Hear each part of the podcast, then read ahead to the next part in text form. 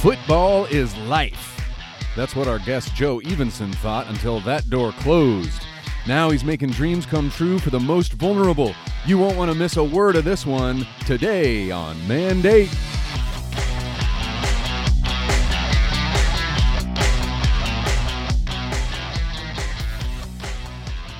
And welcome to another episode of Mandate. My name is Joe Obermuller. I'm here, as always, with my very good friend, Mr. Ben Krush. What's up, everybody? Great to be with you again, as always, my friend. Great to be with you, Joe Bamula. Everybody doing well in your life? Everyone's doing really, really well. I've gotten uh, a nice little uh, trip uh, around uh, some freedom uh, based on some life stuff that's been happening for me.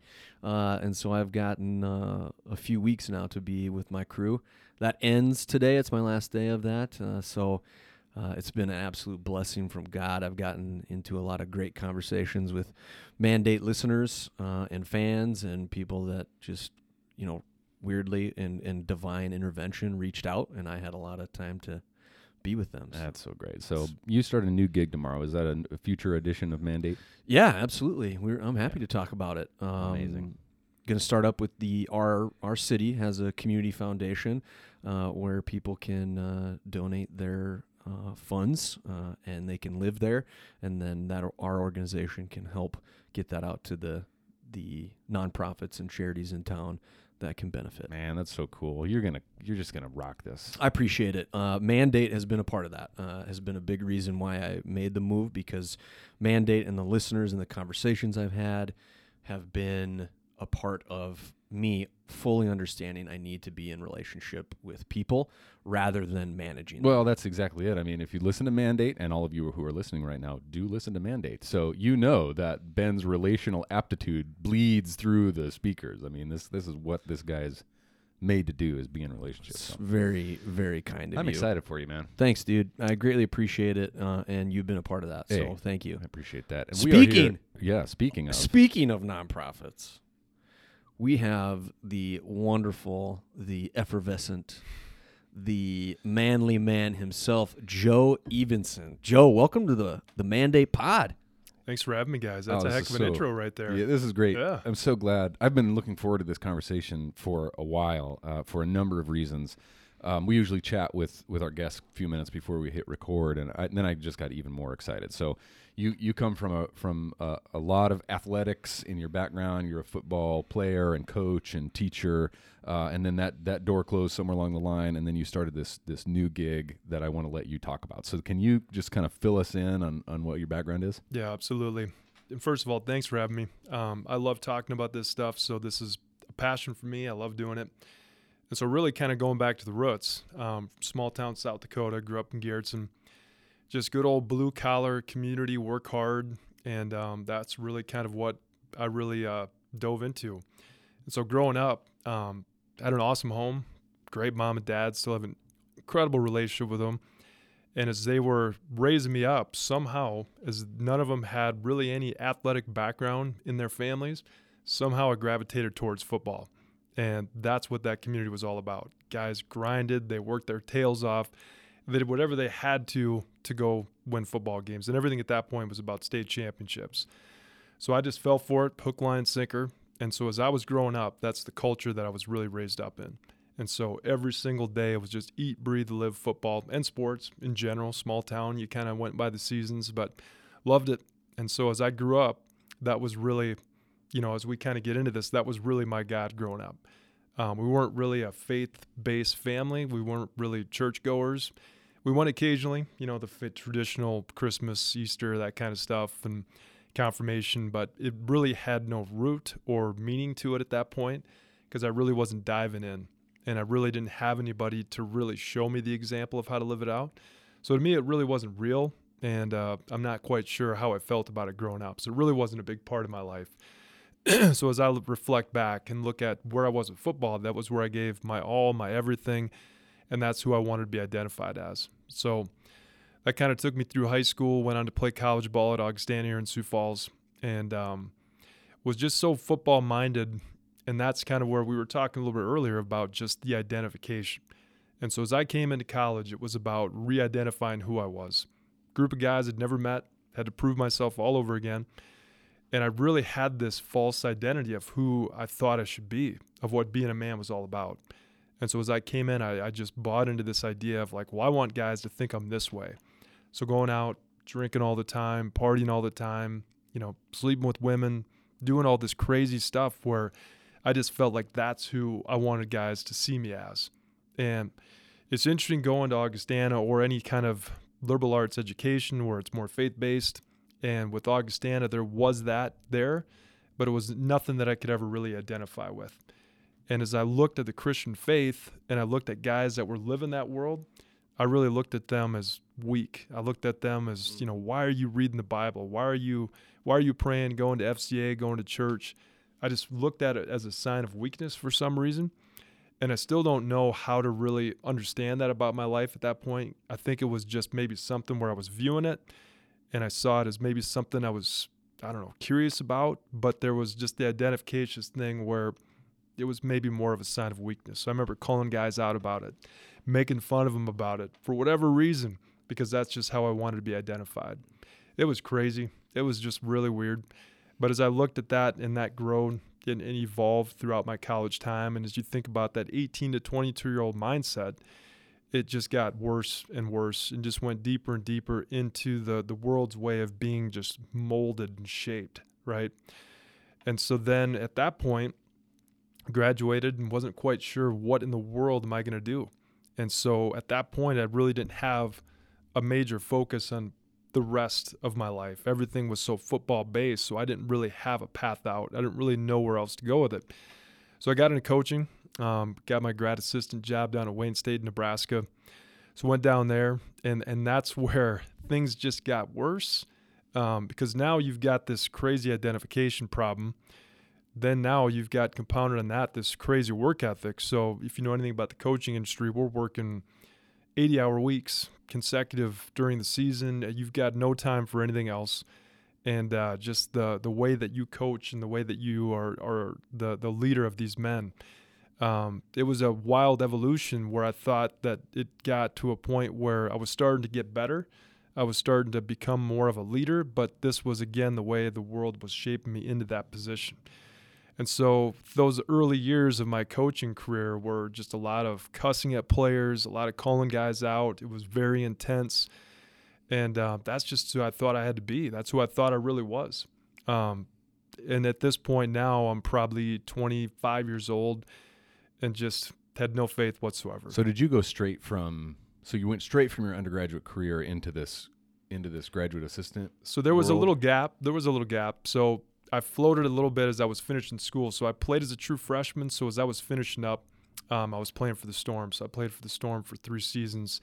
There was one real gap year between undergrad and then going to my master's school. But yeah. I, I ask because I imagine that transition is hard too, because now suddenly the, the the athletes aren't your peers. Right. You're you're coaching them now, and that that's that's already a weird dynamic mm. when you're young, and it's just like you. It wasn't that long ago that you were them, you right, know. Right. And so, were you seeing kind of the same sort of? Uh, I guess my question is: Were you trying to bring what you had had done as a student uh, and your your mindset as a student into the new role as a as a graduate assistant? Oh, absolutely. Yeah, and that's where I should back it up a little bit because you had your one group college, and so that that group became your your brothers, your family, your friends. Well, then going into the storm, it was starting all over again. So then it dove even worse. And you know what the crazy thing was about that is now all of a sudden they were paying me to play football, and at 22 years old, I'm getting a check every week. And so you can imagine where that check was going as we were out partying all the time and just doing all this crazy stuff and now improve myself all over this new group of guys in a secular world and just doing all this crazy stuff of like this is who I want you guys to think I am. So it was wild. So I was really floating for a while there, really just living that crazy life that I thought that was it, you know, didn't know any better. And so that's where when I took that next step into college coaching, um, it, it just there was no time for anything else. It was just this crazy work ethic the grind of coaching and getting after your players and just the evolution of it. And it, it's so funny when you think about this of like being this first, call it 27 years of life. And you're just like, man, where was God during all that? You know, I got to a point where I'd done so many crazy things, you know, just living the way I was, where I just didn't think. I got to a point where I said, you know what, I just don't know if this faith thing's for me. I don't know if God can accept me. Mm. You know, everything that He did, I think that's for those other people, but not for me. And it's, I don't know how I came to that conclusion, but I think at some point people were starting to talk about it more, and I was listening. And as I started listening more, just to these random times when it would come up, it's like, gosh, you know, that's really kind of interesting, but I just don't think that's for me. And it's this is kind of how God works, right? So things that I tried to do that were totally just party lifestyle, fun, go do this and that. God showed up in those moments. And it was probably 2006. We had a group called CNOS, which was our um, sports medicine providers out of Sioux City. They invited us up to this conference, and we went up there. That we, we were grad assistants. You know, they had free food, free drink, all that stuff. So we went up there for that, right? And all of a sudden, this tall, skinny guy gets up and starts talking about his football career. And it just happened to be Brian Hanson from our Mm. local FCA, right? And so, of course, he's talking about football. He's talking about all these great experiences he had. So I'm just fully tuned in. And then all of a sudden, he turns a corner and starts talking about his faith. And that was probably the first time that it ever really tuned into someone talking about their testimony. And um, it was it wasn't a moment that really grabbed me, but it was a moment that I'll never forget. In just in terms of like how God used that to just plant a seed of just saying, "Hey, I'm here. I see you." And all of a sudden, there was like there was just this little bit of like, "Huh, you know, maybe maybe I can explore this a little bit more." But got back into the grind, so nothing really crazy happened or anything came out of it. But where the real change was probably that following year. There's a guy, another FCA guy by the name of Ron Brown, who represents Nebraska. I think he's down on Coach Frost's staff right now, but he came up and talked to us, and we had the whole gymnasium packed. And people people kept inviting me and inviting me, and I'm like, there's no way I'm going to that. But then it said, well, wait a minute, he's a Nebraska coach, so you better get there, talk to him, and network, and you know how that business goes, Mm-hmm. connections and whatnot. So I remember sneaking in the back of this after it started and went all the way to the top. So nobody could see me come in there. And I just wanted to kind of view it, check it out. And then afterwards, when everybody was done, I was going to go maybe try to connect with them. And that was the moment that my world got flipped upside down. So everything that I'd learned about masculinity, about being a man, about this toughness that I thought I had to have, all of a sudden he's up there completely dismantling it in the matter of 20 minutes. And he started talking about you think you're tough because you can go to these parties and fight people or have drinks and do drugs and sleep with women. You know, if you're tough, you're going to be the one that says no to all that stuff because that's what God calls us to do as men. I'm like, whoa. I had never heard him, anybody talk like that. And if you know Ron Brown, or if you ever met this guy or know who he is, I mean, this guy speaks with an authority unlike I've ever heard before, backs it up with scripture. And my world was just rocked. So he had an altar call at the end of that. And so you remember how I came into that building. I mean, but the second he said, if you believe in these words and you want to accept Jesus right now, come down to this floor. And I went sh- right down the middle. Wow. Yeah. I, I just, I couldn't believe it. Yeah. From skeptic to Yeah. believer. It was it was incredible. So you accept Jesus at that, like you literally come down. yeah, yeah. So I accepted Jesus, but it really, you know, there was a moment where afterwards I just talked to him. I said, "I cannot believe the words you just spoke. This is amazing. I've never heard this before. I can't believe this is really for me. It's real." And uh, we had a great conversation. And uh, I just remember saying, like, man, I want this to be important to me, but how do I make the time for it? I'm a grad assistant. I got all this stuff I got to do. And he's like, so if it's important to you, you'll make time. And I just didn't make the time. It just never really gravitated to the point where it was a life change. But again, it's like these seeds that God's planting, Mm. right? So it was just incredible because I'll never forget that. And that was kind of the moment we started making the step to actually start going to church again. And that's when I graduated. Then um, again, You said you said we, Joe. Is there a we here? yeah, yeah. So an important part of my story that I should probably talk about is my wife. Amen. Yeah, right. Um, so we actually met at Augustana and um, got engaged literally um, a year after graduating. And then she came down with me. We got married, and then she came down to Wayne State with me. So it's it's kind of random not to get into that full story, but uh, she did not go down with the intentions of being a GA, but that's what she ended up being. So that first year of marriage, we were making at eight hundred dollars combined household income. So it was really living the, living the life, right? Mm. So we were having fun.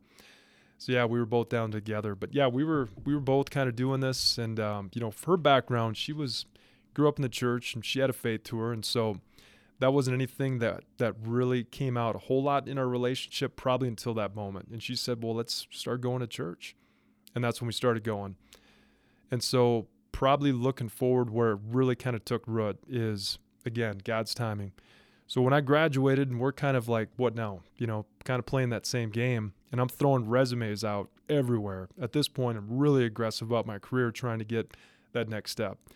And I had job offers down in Missouri and Kansas, out on the East Coast near the North Carolina area, um, and then one that was down in um, Atlanta.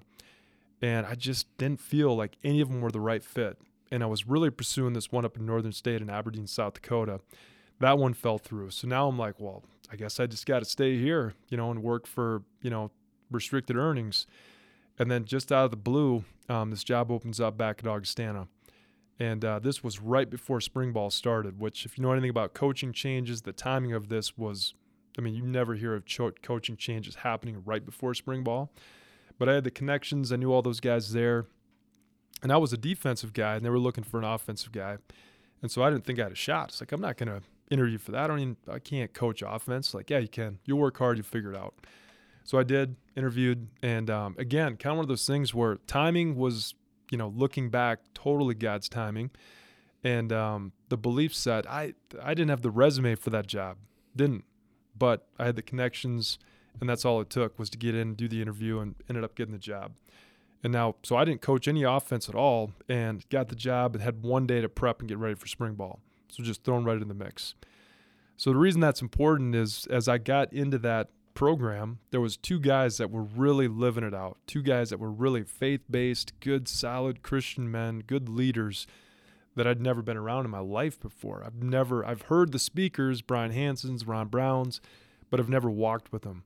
So all of a sudden I get with guys like Brad Salem, who was the head coach at the time, the guy that hired me, John Simchenko, who was the uh, O-line guy at the time, who's now a head pastor out at the Brandon Church, Celebrate, and um, all of a sudden I got to watch those guys every single day and just living it out, man, carrying their Bibles around, praying for guys, going to Bible studies, you know, inviting me to church. And it was just, it was like such a gravitational pull towards that. And I kept looking at them as like, what do those guys have? Like, what is it about them that just makes them so different? And that's what really kind of kept pulling me. But then back to this image thing, now I'm back in the environment where I was probably the, you know, wild and crazy as ever. And so this identity thing keeps coming back. It's like, hey, remember what you were like as a student athlete here? You can't accept Jesus and move forward in this faith thing. You know, that's not for guys like you. It was like the devil was just on my shoulder trying to just tell me, walk away from this. And I did a lot of times. Those guys kept inviting me to Bible study. My office literally was across the hall from where they would meet to do these Bible studies. And every time they'd go in, they're like, hey, you want to join us today? I'm like, no, no, I'm good. I'm good. And they kept asking, they kept asking. And then finally I said, All right, I'm going to go into this Bible study and I'm going to sit in the back corner and I'm just going to observe. It's kind of like that same thing going to that Ron Brown um, together or that gathering. It was like I went in there inconspicuous. I said, Don't call me. Don't ask me to pray. I'm not going to describe anything. No, I'm not going to bring a Bible in here. I'm just going to observe. And I remember sitting there just taking everything in and just being moved by it. But the only thing I remember is just one scripture, and it was the fear of the Lord is the beginning of wisdom. And and for some reason that just grabbed me because at that moment I realized like, man, I have no idea who God is. And I need to I need to get to know him right now. And that was it. That was that was probably in 2008 and that was the defining moment that then God just opened the door and it was just boom, just pour in, pour in, pour in, you know, to where we're at now almost, you know, 13 years later. But just the evolution of what he can do versus what we can do. Because again, the path forward from there, uh, it's nothing that I ever could have done myself, right? So these things that kept coming were like just being put on my plate.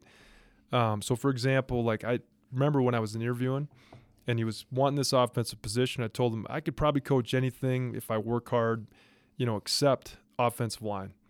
And I remember saying that with conviction. Well, the next year, John Simchenko left to go be full time pastor. And so Brad Salem said, Hey, are you ready to be the O line coach? And I'm like, you know, of course, I gave him the vote of confidence saying, Yeah, I'm ready. And then the, he left, the door shut, and I'm like, what in the world am I getting into? So just jumping into these complete unknowns, uncomfortables, and just kind of just starting my journey with Jesus of just trusting in him and believing that I could really be in relationship with him. It gave me so much hope, so much joy, so much fire and intensity that I'd never had before. And so as that journey continued and all these things kept coming to me that I didn't deserve, I'd never worked hard for some of these things. I didn't have the background for it. But God just said, Here you go. I believe in you. I trust you. I love you. I want this relationship with you. Keep growing. Keep trusting in me. And I just kept walking it. And um, probably the first example of that was uh, I started going to Team Chapel. And our head coach, Brad Salem, he was the one that was leading all the time. So I would just sit in there and hang out with the guys. And then all of a sudden, an hour before Team Chapel, one of our road games, he just comes up to me and he says, "Hey, I got I got to do the radio. I can't do Team Chapel today. You got to do it."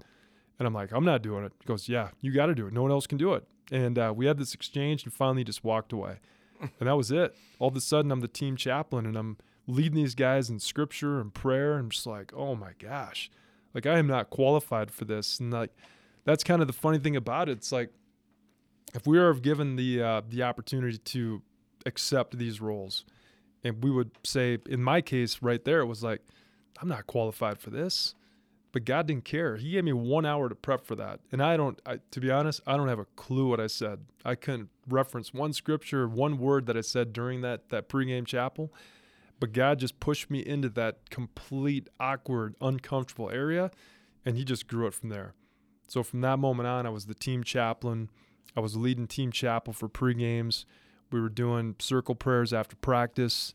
And uh, eventually I started doing FCA with just the football guys. Then that grew to the whole campus. And just God just kept growing it and growing it, and growing it, and just put me in those positions where every time I was uncomfortable, but God knew what He was doing, just growing me in that capacity. You know, and that's something that you never predict or prepare for. It just God saying, I, I have this plan for you, and this is what it is. And a lot of times we're like, that plan is not my plan. I don't want that plan. That plan is uncomfortable, it's awkward. I'm not qualified for it. And there was times when I wanted to say no in the worst way, but I just kept rolling with it. I said, "All right, let's do it." So a bit a big part of what I'm hearing, Joe, is what I think a lot of new believers are struggling with in that you know that God's putting you into a position, you know that you should take it, but you won't. And a lot of times, what happens there is then God's like, well, I'm going to make it happen. If you because you don't trust me yet. Mm. You don't fully trust me that even though I'm putting this in front of you and, and I've prepared you for whatever I'm I need you to do. Now because of that, now because you, your flesh is saying no, now I'm going to make you do it. Mm-hmm. And that was that seems like a lot of your story where you were still holding back, but then it would just be put in front of you like, all right, Joe, fine, then here, do it. You, I'm, I'm eliminating every single way for you out. You just have to go take it. Yeah, hundred percent. So when do you think that transition? Because when I think of Joe Evenson, I think of someone who's very confident in their faith, very confident in going where the Lord is asking you to go. Uh, when do you think that changed for you when you were fully trusting? Yeah. Well, it was an evolution, right? It was a maturity as we we look at Scripture talking about the, just the maturity of our faith as it grows, of being baby Christians to the spiritual milk that we drink and that we move forward in just all those areas. Because there was a lot of uncomfort right away. Because I think that where we deal with this as men is that we like to internalize it. You know, I have a faith, I read the Bible, I go to church, but I'm not comfortable talking about it, right?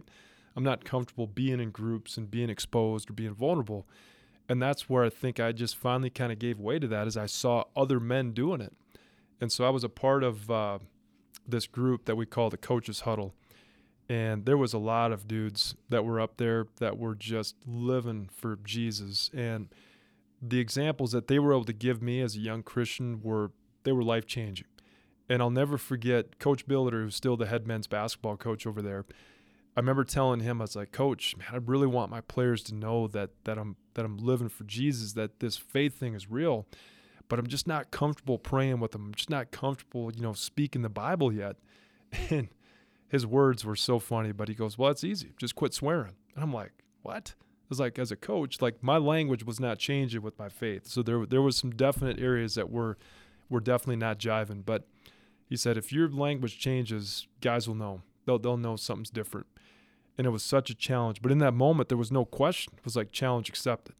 And even to this day, um, I, I mean, it's not like a major effort, I would say, that I put out to try to quit swearing, which sounds so ridiculous. But this is just how our profession is.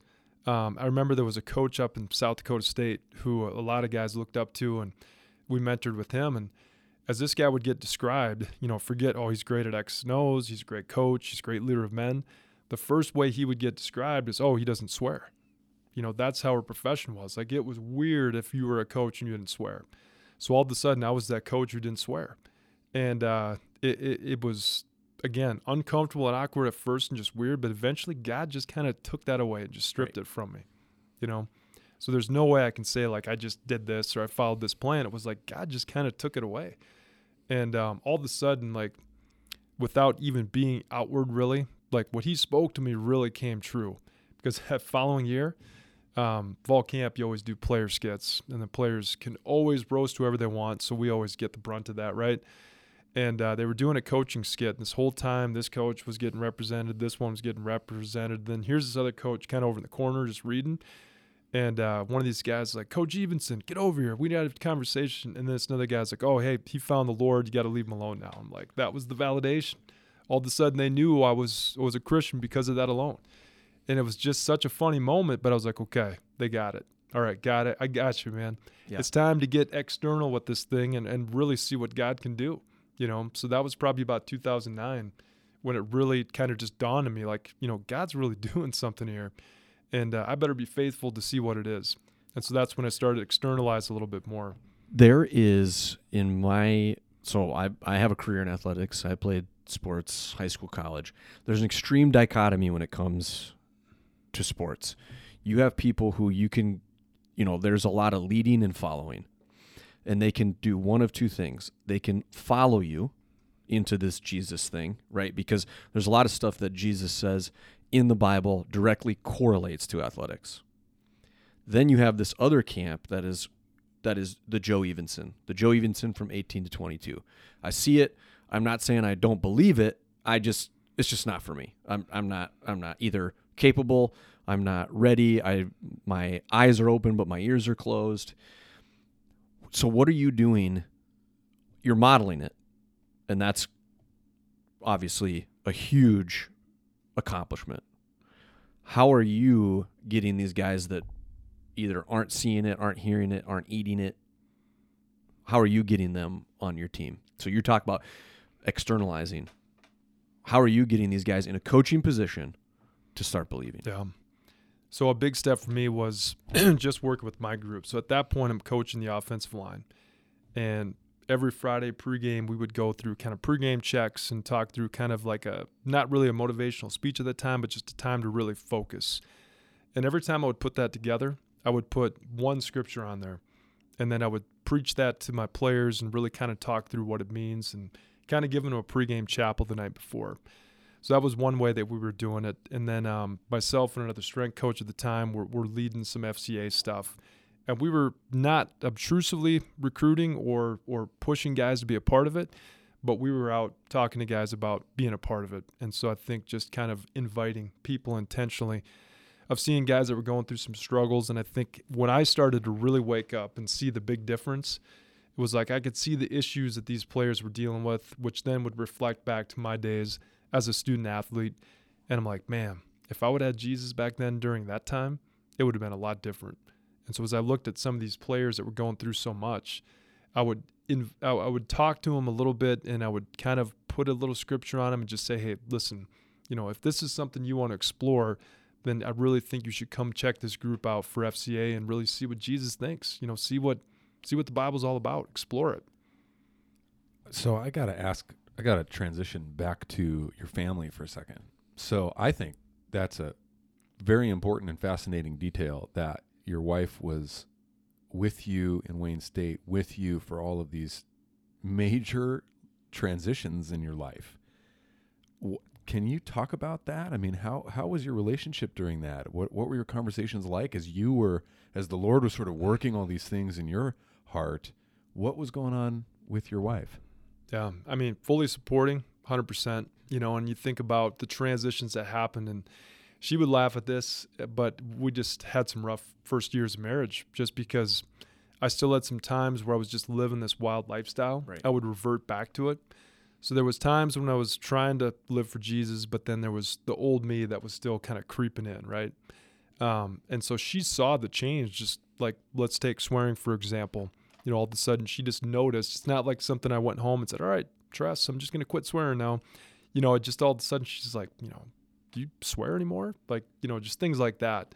So these transitions kept happening. It was just so funny because she was like, you know, you're really gonna do FCA, you're gonna do team chaplain, you know, like like I don't think we really realized like what God was really doing. And so as these things kept coming up, it was just kind of like wow, you know. So she was fully supportive and on board and she's always been supportive with anything that I do, but when it comes to our faith, I mean that's something that I mean, she's a partner in crime when it comes to any of that stuff, just being totally supportive. So I don't think there was anything radical going on there because for her, she was, you know, growing up in, in the church. So, I mean, she knew what Jesus could do in my life, but she saw me in my wildest times. And so for her to see all these things eventually get stripped away, you know, I think it was pretty amazing just to witness that growth that Jesus was putting me through on that path. So you're talking about loyalty, Joe. I a strong part of or a large base of our listeners are either in in relationship and thinking about marriage or just newly married.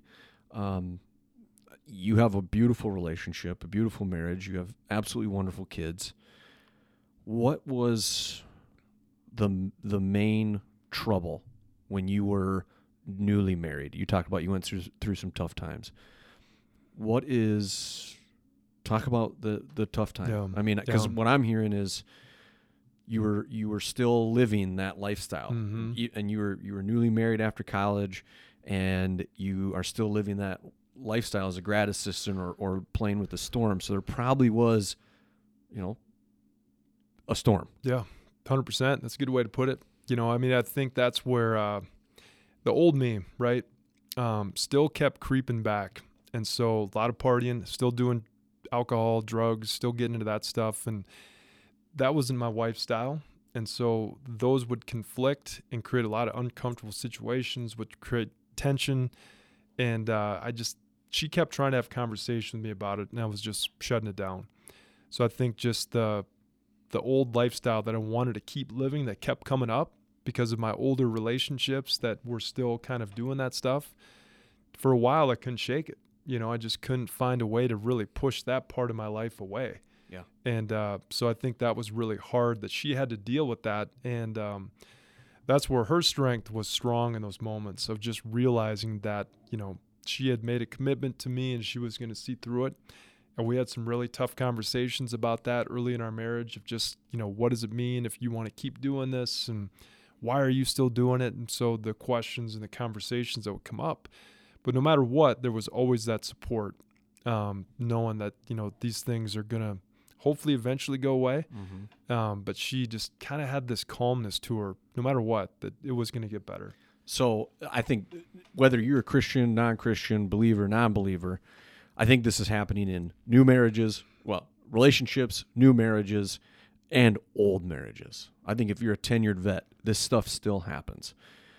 If you could go back to that time, let's say with all the things that you know now, you go back to that 24, 25 year old, 26 year old, you know, newly married Joe Evenson, and you were to get right back into that conversation, right? You just went out and partied with your bros, drinking beers, doing some drug of choice, but you know the things you know now, right?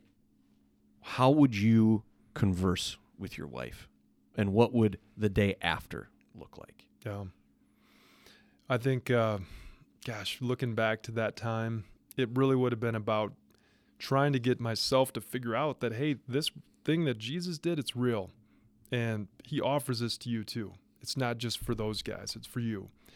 And as I would have understood that, maybe that could have changed a little bit of the conversation that I would have had with my wife at the time as far as like how I was living my lifestyle because it was all about me. And like the more I reflect back on my life growing up, and even until right before Jesus in those early years, it was all about me. Whatever I wanted to do, whatever I thought was important, whatever I felt like doing, there was no conversation about it. it was just this was going to be what I was going to do. So to get more into understanding what she wanted and how she viewed the relationship and what she wanted to do together more than just that individual selfish side of things. Yeah. You know, and that's where I I look at scripture and I think of like John 3:16, 2 Corinthians 5:17 and some of those key verses where it's like if you could get people to understand that, then I think that changes your mindset a little bit of the acceptance of Christianity, of who Jesus really went to the cross for. And then realizing when 2 Corinthians 5:17 says once you accept Christ, you become the new creation. And realizing that my past didn't have to hold me down you know, you become the new creation in Jesus.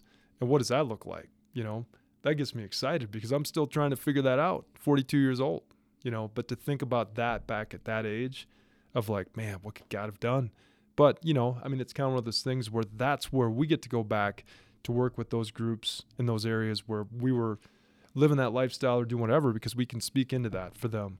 Well, and that's, you know, that's something that's so unbelievably amazing about uh, the the Christian faith, in that the God that that we serve, the God that we believe in, it, which is unique among other world religions, in that uh, wh- while we were still sinners, God rescued us and and came for us, and so it's not something that we have to work for or or try to attain in our, in our life uh, it's something that God does. He he he actually comes down and finds us where we are, and so I'm just so compelled by the fact that in in your teens and early 20s, something was stirring in your spirit because you showed up to these things. You showed up to FCA and listened to to Ron Brown. Is that who is that who you're Yep. talking about? And uh, and so something was happening even back then where God was like, and you didn't even it wasn't even really on your radar yet. Mm. Yeah.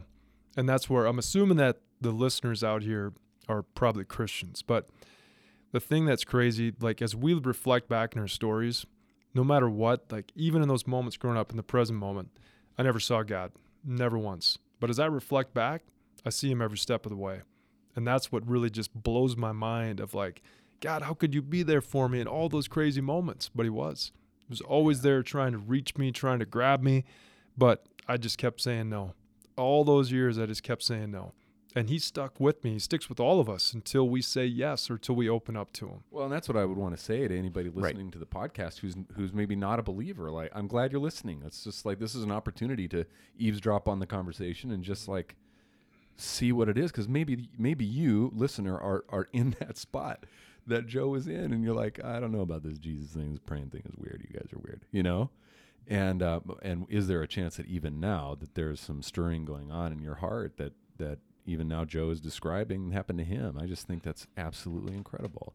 And so I want to go back to um, uh, this is unbelievable. We should have just doubled the length of this episode. uh, I want to go back to this idea of um, of finding these these men. My story is similar in that I I really wasn't around men, particularly older men, when I was a kid who could articulate their faith well and and, and show me outside of Sunday what it meant and what it looked like. And then uh, in, my early 20s, mid 20s is when I first started meeting guys that were like telling me about the gospel like and I didn't really understand it until then. So talk about the importance of having other men around you that help point you in the right direction. Yeah. Well, I think it's critical. I think it's really critical because as you look at your faith journey, um, you can do things individually. We can wake up, have our prayer time, you know, have your study time. But until you can get that out and speak about it and talk about it amongst guys or groups or whoever you're with, um, I don't think it really grows to a point where God really wants to take it. And so I'll just give you kind of the, the quick journey for me on that because when I was in coaching, it was just crazy busy lifestyle. So we had coaches huddles, and still to this day, just as I mentioned, that that was a part of my of my testimony. That's a part of my journey that evolved me further than I ever could have done myself. So as God takes us and wants us to be a part of groups, I think that's where we're able to externalize a little bit more, and then also get poured into, right?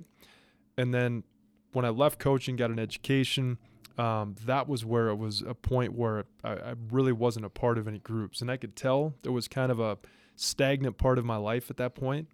And it wasn't until I started working at Make a Wish, probably in 2015, where I was on this text chain for this group that met every Thursday at noon.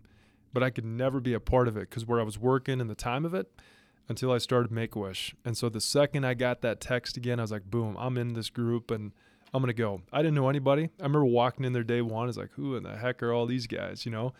But I knew where I was at my faith and I knew I wanted to be a part of this. And so I sat down and I didn't intend to do this. Nobody knew me, but they were like, you know, introduce yourself and feel free to share whatever you want. Then, like 30 minutes later, everybody knew my story, you know, and just think like that's the same group I'm going to right now. And we have got into some deep conversations about that. Now, this one's a men's specific group. And uh, that's something where I feel strongly about because as men get together, I think we can be a little bit more open and vulnerable.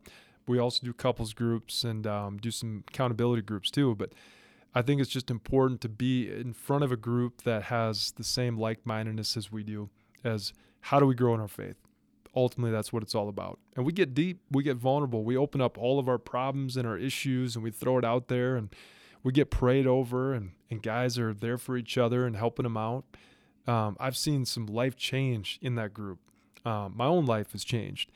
And to think about what we're called to do with the development and the maturity, I mean, that's definitely been a part of it. So I think it's critical. So having that group to pour into and then be poured into, mm-hmm. and then also like take that and like, okay, well, what's the intention of me gathering all this information? Why am I a part of this group? Why am I developing my mind and my heart towards Christianity? Well, it's, it's outreach, right? It's ministry based. So then I had to find, okay, well, how can I build something up to then pour into another group? So I've been the team chaplain for Augustana before, and um, I decided to pursue an opportunity with the Sioux Falls Storm in that same capacity. And so now I've been doing that for four years, currently just finishing up this year. But um, looking at just a guy to point this out in my story, but basically got it to put me back into the two places where I was the wildest and the craziest in my mm-hmm. life to then go pour into those same groups to give them the things that I didn't have. And so that's where I think that that's really kind of, um, it, it's really birthed out of this group that I'm currently a part of. It's like, you know, let's put some feet and hands to this and let's go out and let's be Jesus and let's try to spread the good news. You know, and I'm not a church guy. I don't think I'll ever be a pastor. Um, but I think I'm called to be, you know, in ministry in some capacity. So just being out in the community and just talking to guys, wherever it is, wherever God calls us, you know, and that's something where I get confidence doing that because of these groups that I'm a part of. So I think it's critical. You know, if you're going to grow, if you really want to be a part of the gospel, the movement, and just that maturity, it's those groups are just vital. How do you? So is is the group that you're involved in now uh, something that's happening through your uh, a church that you are a part of, or is it something different? I'm thinking of people that are listening to this are like, yeah. I don't have a group like yeah. that. Right. So the interesting part about it is um, some of your listeners out there may know Jeremy Brown. Um, he had a warrior leadership coaching group that he was a part of when that was one of his nonprofits that he was doing, and that was the text chain I was on. And so then that got put together with the group that Ryan Kahns was doing, which was Band of Brothers, Thursdays at noon. And so that's the group I'm currently still a part of. But the cool thing about it, it's, it's non-church based, non-denominational. So we got guys probably from at least five different churches that are part of that group. So, I mean, it's 12, 12 o'clock Thursdays, Trey Ministries, guys come and go. And um, that's why it's been going for five years. So it's been it's been rocking cool. hey, for a while. That, is that in a new building on on 12th Street or something? Yeah. so it's just, just on that? the edge. It's the old Rock and Roll Brennan Academy or yeah. Brennan Rock and Roll Academy. So just on the corner of uh, 12th Street, kind of the edge of the loop. But beautiful facility, unbelievable ministry. So we're able to go there Thursdays at noon. That's amazing. I do not want to wrap this up, but we have to. I just can't believe it, Ben. It's usually how it goes. Uh, we uh, we listen to these fantastic guests, and it goes so fast because you can. They're telling their story, compelling, and then what's happening is what what we're privy to is what happens afterwards. And so, um, you know, if you're listening to Joe and his a part of his testimony and it's relating with you. You interact with us, right? You can reach us at mandate.pod at gmail.com. You can find us on Instagram, drop us a DM, remark on our stuff. But here's where life is changing at Mandate.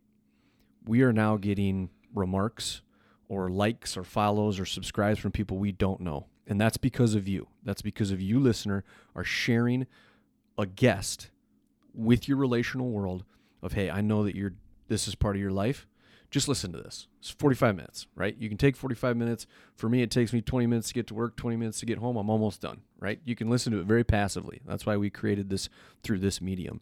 So share this with someone that needs it. We don't need to know that person. You don't need to reach out to us and tell us you did it.